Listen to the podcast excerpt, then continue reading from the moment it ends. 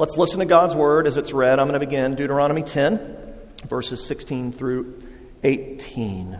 Circumcise, therefore, the foreskin of your hearts, and be no longer stubborn. For the Lord your God is God of gods and Lord of lords, the great, the mighty, and the awesome God, who is not partial and takes no bribe.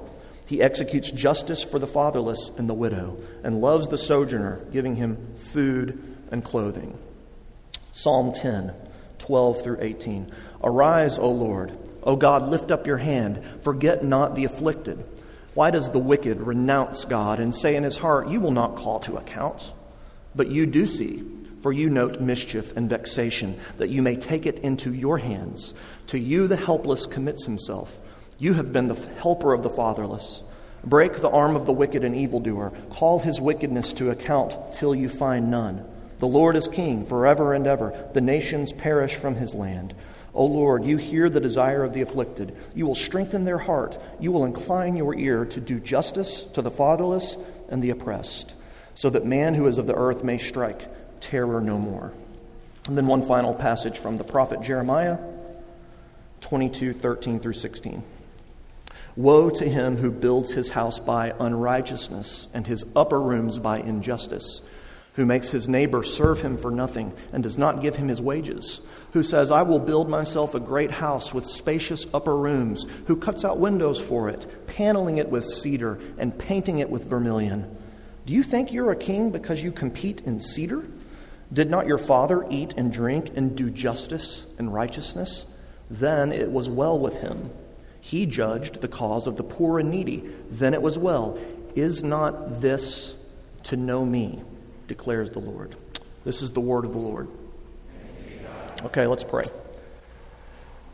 Father, this morning we come into your presence and ask for your help as we study the scripture together. We ask that you would be with us and draw near to us through the Spirit, ministering to our hearts even this morning. We ask that you would help us to hear your word, but not just to be hearers of your word, but to be doers of your word. And God, we um, need your Spirit to do that for us this morning because on our own we are too blown by the wind back and forth. We are too easily distracted. We're too easily set off course, the course of following Jesus faithfully. And so we rely on and trust in Jesus as he offers himself to us in the gospel. We rely on the power and the presence of the Holy Spirit ministering to us even now. And we ask that you would come and minister to us this morning through this scripture. And we pray it in Jesus' name. Amen. So, um, unless you've lived under a rock for the last couple of years, you probably know that our society. I'm turning this off.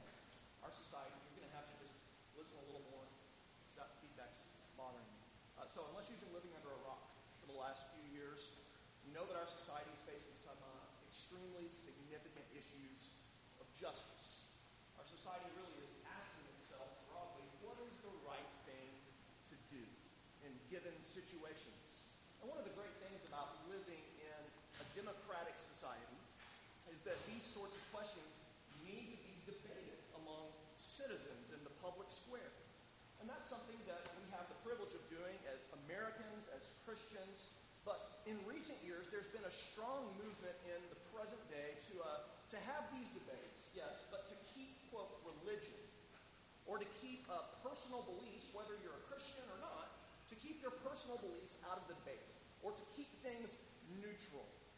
But it's become increasingly clear that that's actually not possible. You can't really debate important issues of justice without your own moral presuppositions, without your own ethical commitments, no matter what you believe, coming out. And um, Michael Sandel is a professor at Harvard University. He's written a really Justice. And I want you to listen to this quote of his. He's making a similar point. Listen to what he says. Asking democratic citizens to leave their moral and religious convictions behind when they enter the public realm may seem a way of ensuring toleration and mutual respect. In practice, however, the opposite can be true. Deciding important public questions while pretending to a neutrality that cannot be achieved is a recipe for backlash and resentments. A politics emptied of substantive moral engagement makes for an impoverished civic life. Now, I think Sandel is correct. And so, using that idea sort of as a starting point, we're going to take the next four weeks, as I mentioned, and look at the biblical notion of justice, the biblical notion of justice.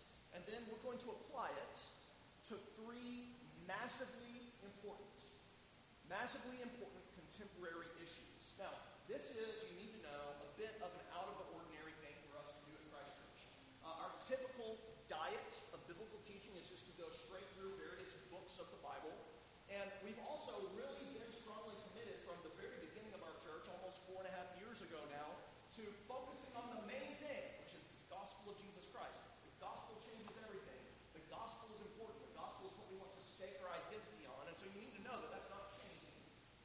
We're still radically committed to that. But we are also going to talk about some of these issues. And I want to tell you a few reasons why. Why are we doing a series on this stuff? Three reasons, okay? There's more than three reasons. These are the three reasons I'm going to tell you about. Three reasons, okay? First reason is because me as your pastor and our elders are called to teach you the whole counsel of God. The whole counsel of God. Now, part of that means explicit biblical teaching. Like when we went through John, and when we went through, uh, when we're going to go through Genesis. But part of it also is implicit biblical teaching. What does the Christian faith, what does the Bible have to say about important cultural issues in our day? That's a part of our responsibility as elders to shepherd you and teach you. Okay? So that's one reason why we're doing it. A second reason why we're talking about these things is because the gospel changes everything. The gospel changes everything in our lives personally, but it also has actually an impact on the way we view social issues. It has an impact on the way we should engage our culture. The gospel is not a private announcement. The gospel is actually public news. The word gospel means good news. The gospel says Jesus of Nazareth died on the cross to forgive the sins of his people, was raised up physically from the dead after three days in the ground, and has ascended into heaven, and that now Jesus is Lord. Now, that, if anything, is a public pronouncement that has political and cultural and social consequences. So, the gospel is a personal commitment, it's a personal belief, but it's not a privatized belief. It's a belief that has public consequences. Okay? And then the third reason, just to be honest with you, is that I've been convicted personally of these issues in my own life. I've thought and studied a lot about these issues, and I've just been convicted, and I told our elders this, and our elders are in agreement that we need to teach about these things. And we need to talk about these things. And uh, maybe that'll work. That'd be great. I'm going to keep going, though. Um, so those are the three big reasons why we want to talk about these topics. And the graphic topics. The topics that we're going to look at, in particular, thank you, Patrick, are what a great deacon, by the way. Thank you very much. Um, what was I talking about? Oh, yeah, really, really hot, tuck, hot button issues. That's what I was talking about. Um, so here are the, the issues we're going to talk about today the biblical idea of justice, and then abortion, the issue of racial reconciliation, and the Me Too movement. Those are the three topics we're going to cover. So I'm going to be an equal opportunity offender. I'm going to make all of you mad, I'm sure. Actually, seriously, that's not our intent. But I will ask you to come with open ears and be willing to submit to what the scripture teaches. And like the Bereans, study them for yourselves and let's think together about these things. But today, we're going to have an overview on the biblical idea of justice. And here's the big point main idea is this Christians should care about issues of justice in our age because God cares about them. That's the idea. Christians should care about issues of justice in our age because God cares about them. Three big picture topics God loves justice. That's the first point. The second point is that God holds leaders and the powerful accountable to do justice. And the third point is that those who love God should care about the things that God cares about.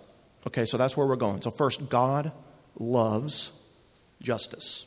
God loves justice. Um, that Deuteronomy 10 text that I read is one of many examples in the Bible where God describes himself as a God who deeply cares about justice. Look in verse 17 of Deuteronomy 10. The Lord your God is God of gods and Lord of lords, the great, the mighty, the awesome God. And then he describes himself. He's not partial and he doesn't take bribes. And he executes justice for the fatherless and the widow. He loves the sojourner, giving him food and clothing. Now, um, When I introduce myself in social settings and someone asks me, What do you do? I will say, I'm Luke. I'm a pastor at Christ Church San Antonio. And sometimes, maybe when you introduce me to one of your friends, you'll say, This is my pastor, Pastor Luke. If I were to give you one of my business cards, my business card will say on it, Luke Evans, pastor, Christ Church San Antonio. That's my business card. That describes something about me. It's not the most important thing about me. I'm a child of God. I'm husband of Marianne. I'm father to three children. But it is something significant about me. I am a pastor. God, on his business card, has, he is a God who executes justice. It's a part of his very identity. It's a part of the character of God's own being. He's a God who loves justice and who cares about justice. So let's think about what that means. What is justice? My definition of justice is this it is the action of God that promotes the equality and flourishing of all humanity. It's the action of God that promotes the equality and flourishing of all humanity. And even in this Deuteronomy passage, you can see that there are two linked components of justice. First, justice is concern. It's concern that people are treated fairly and equitably. Justice is about the fair and equitable treatment of all people. Verse 17 God is not partial and he takes no bribe. Now, that is all over the Bible. God describes himself in that way. God does not favor the powerful and the wealthy. He's not going to hand out favors to those who can do things for him. Now, in the culture in which Deuteronomy was written, city leaders would meet in what was called the city gate. Literally, the gate of the city is where often uh, legislation would be enacted and deals would be made and business would be transacted. The leaders of the city, the powerful of the city, would meet in the city gates. And the city gate was often, in almost every ancient city, a place where bribery was very common a place where partiality was very common. In fact, the way business was transacted was probably not too dissimilar from the way it's often transacted today. Those with wealth, those with power, those with connections can get the things done that they want to get done. Now, God is saying here that part of my character as God, he's saying, part of justice is to show complete fairness and equity to all people. So that's one part of justice. The second part of justice is concern for the most vulnerable and powerless in a given society. Verse 18 He executes justice for who? The fatherless, the orphan, and the widow. Now, Nicholas Wolterstorff is a Christian philosopher who has called the, the orphan, the widow, the immigrant, and the poor the quartet of the vulnerable. The quartet of the vulnerable in most cultures throughout most of human history, those types of people are the most powerless in a given society. And what God is saying is that justice is coming to the aid of those who are unable to defend themselves. God is saying that is a part of the fabric of my character. The passage of Psalm from Psalm 10 that we read makes this point as well. If you can flip there. In Psalm 10, we read the psalmist cry out to God for justice. He says, Arise, O Lord. O God, lift up your hand. In other words, do something. And what does he want God to do? He says, Forget not the afflicted. Don't forget the afflicted, the powerless, the oppressed. And then he says, you don't, you don't forget me. You note mischief and vexation. I love that word vexation. We should use that word more. Vexation. God notes it, that you may take it into your hands. To you, the helpless commits himself. You have been the helper of the fatherless. Verse 14. So, justice is fair and equitable treatment of all people, and it is concern for the most vulnerable and powerless in a society. Now, God cares about that. That is part of who God is. And the Bible is full of examples of God acting in that way. In fact, one of the primary examples is sort of the main event in the Old Testament the Exodus itself.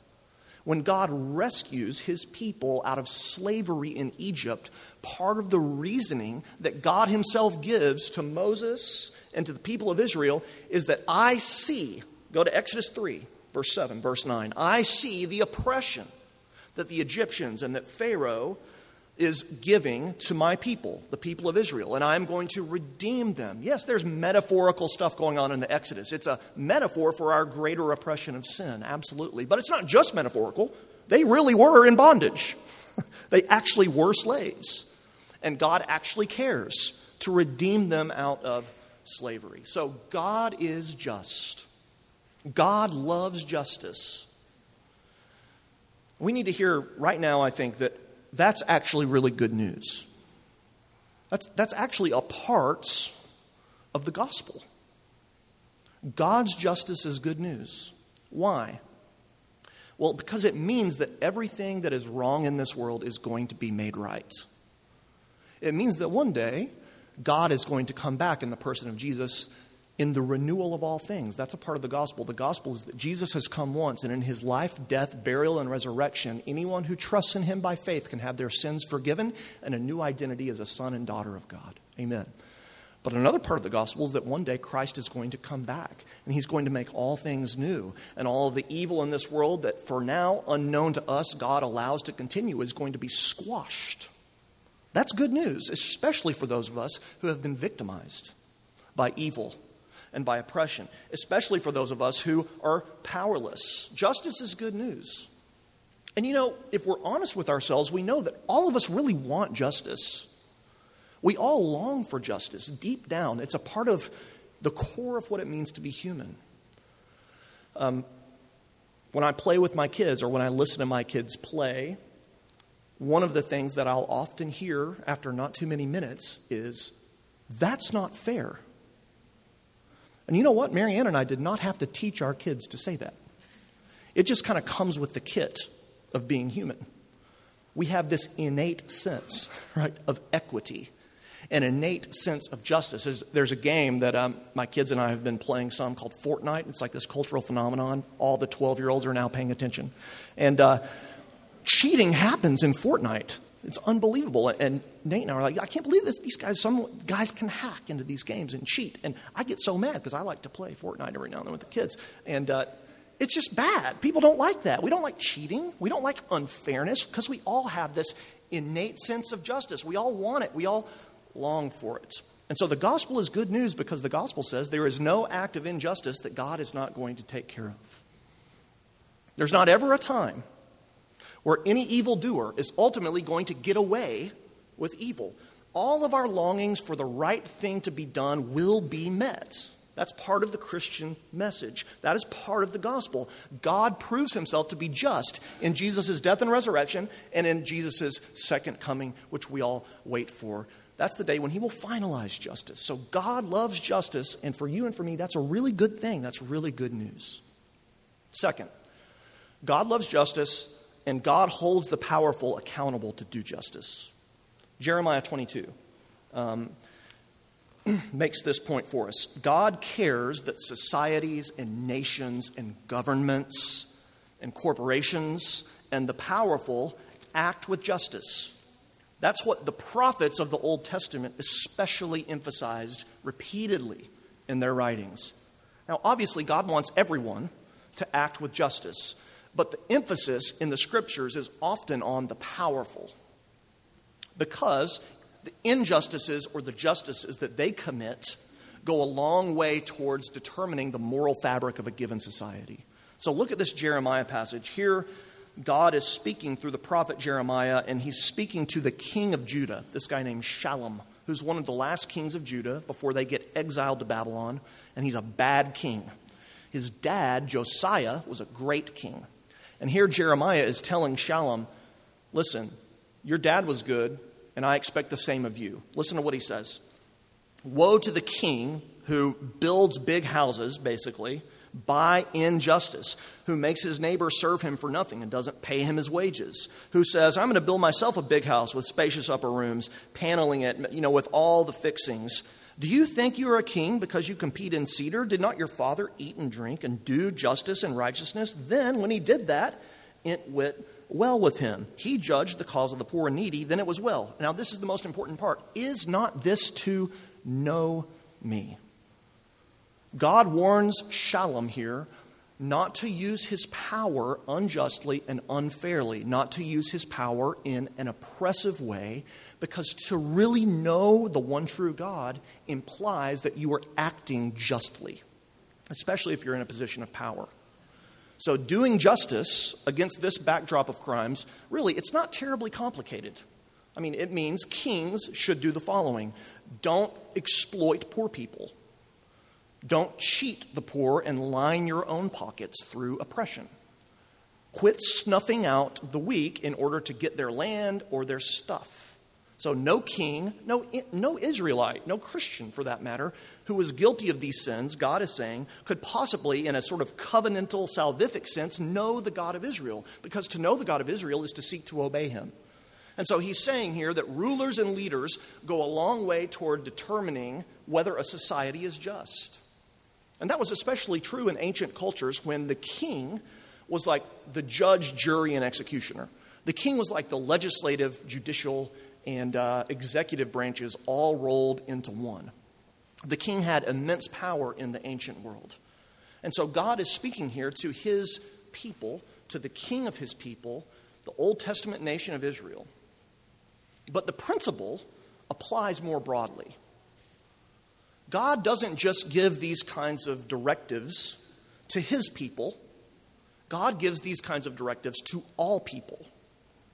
There are vast portions of the prophetic writings in which God calls the nations of the world to account for the way they treat the vulnerable and for their theft and their lying and their murdering. Just as an example, Isaiah, all the way from chapter 13 through chapter 21.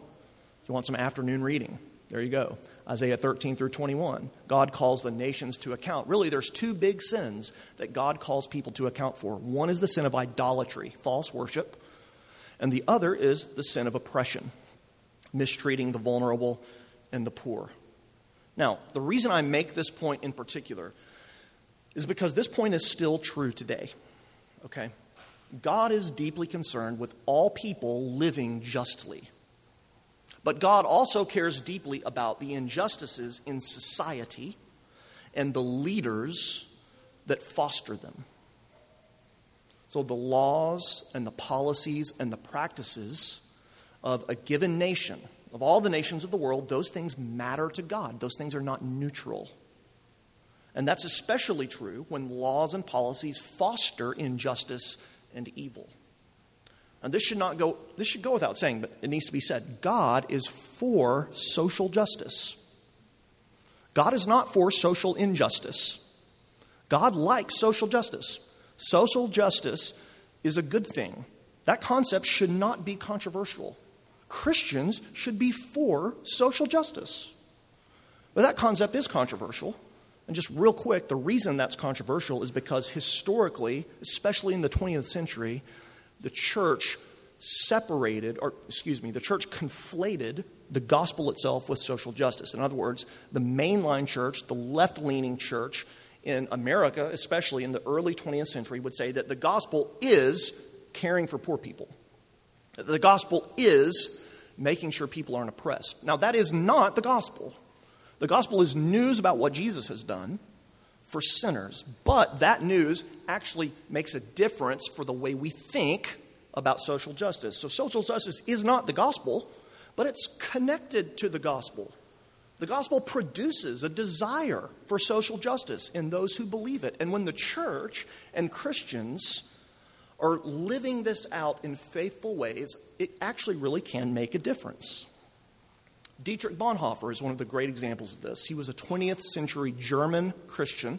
He was a pastor, he was an author, he was a martyr, and he was a spy in Nazi Germany. And um, Bonhoeffer was one of the few German Christians who spoke out against the atrocities and the evils of the Third Reich and the Nazis and Hitler from the earliest days of their assuming power in Germany in the 20th century. And one of the things that Bonhoeffer famously says is that he who does not cry out for the Jews cannot sing Gregorian chants.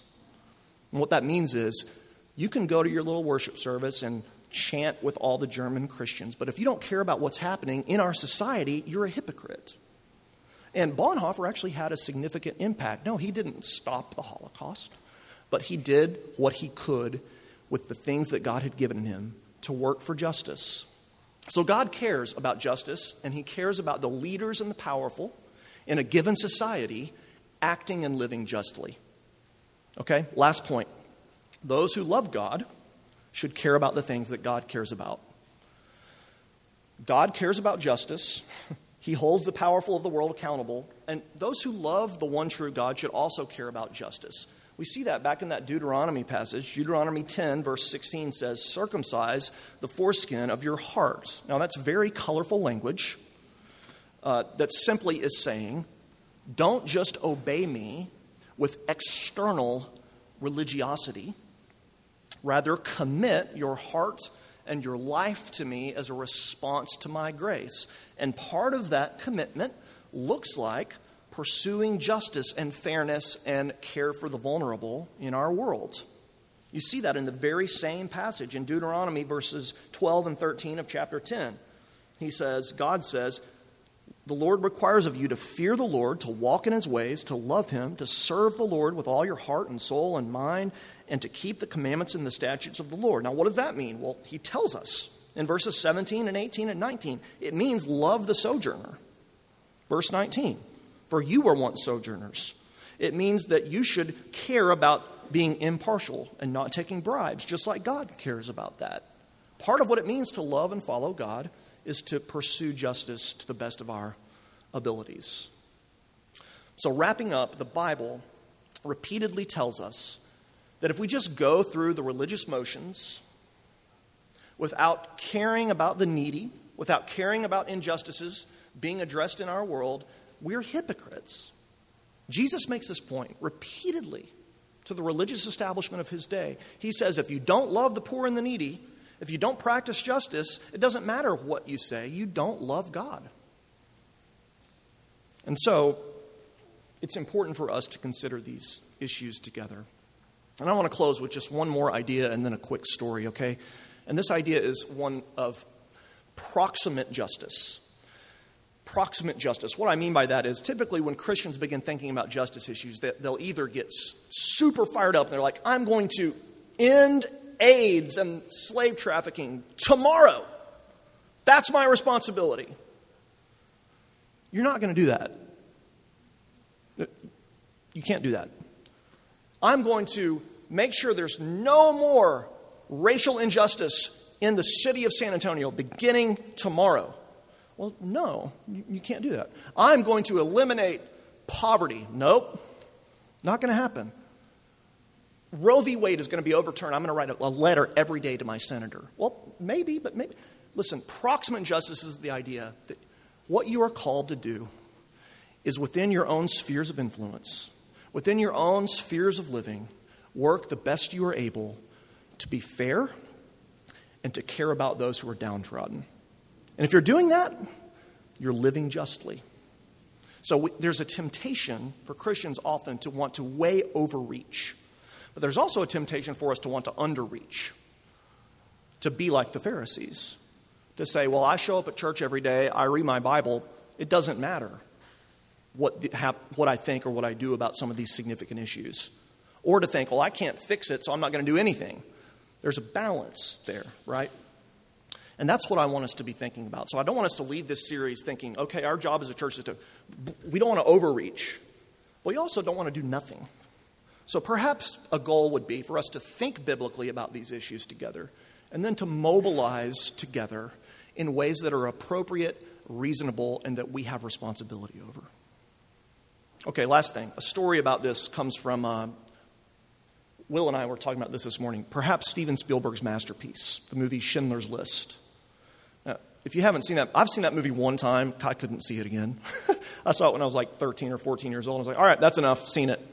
But it's a, it's a powerful movie, a profound movie about this man named Oskar Schindler, who uh, is a businessman in Nazi Germany and works closely with the Nazi government and Nazi officials and gets really, really wealthy. But he begins to see the horrors of the Holocaust very early on and is convicted by that. And so he works to alleviate that injustice where he can. Now, he actually is a man with a good bit of power and wealth. And so Schindler's List is the list of 850 German Jews that he rescues from being sent to concentration camps. And in the very final scene, the climactic scene of that movie, Schindler's uh, right hand man, a guy named Itzhak Stern, gives Schindler this, this ring. And all of the Jews that he has rescued from death are surrounding Schindler in the train station. And um, Itzhak Stern gives Schindler the ring, and in the ring is a Hebrew inscription that says, Whoever saves one life saves the world. Whoever saves one life saves the world. And what Schindler does when he receives this ring is begin to break down. And he starts to cry and he says, I could have gotten more out. I didn't do enough.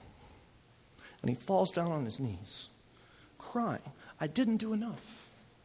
I could have gotten more out. And Itzhak Stern places his hand on Schindler's head and he says, You did so much. And then all of the Jews surround Schindler and embrace him. And of course, the point made so powerfully there is that this man faithfully did what he could. He faithfully did what he could to fight against injustice and evil in his day. And that's what I want you to do.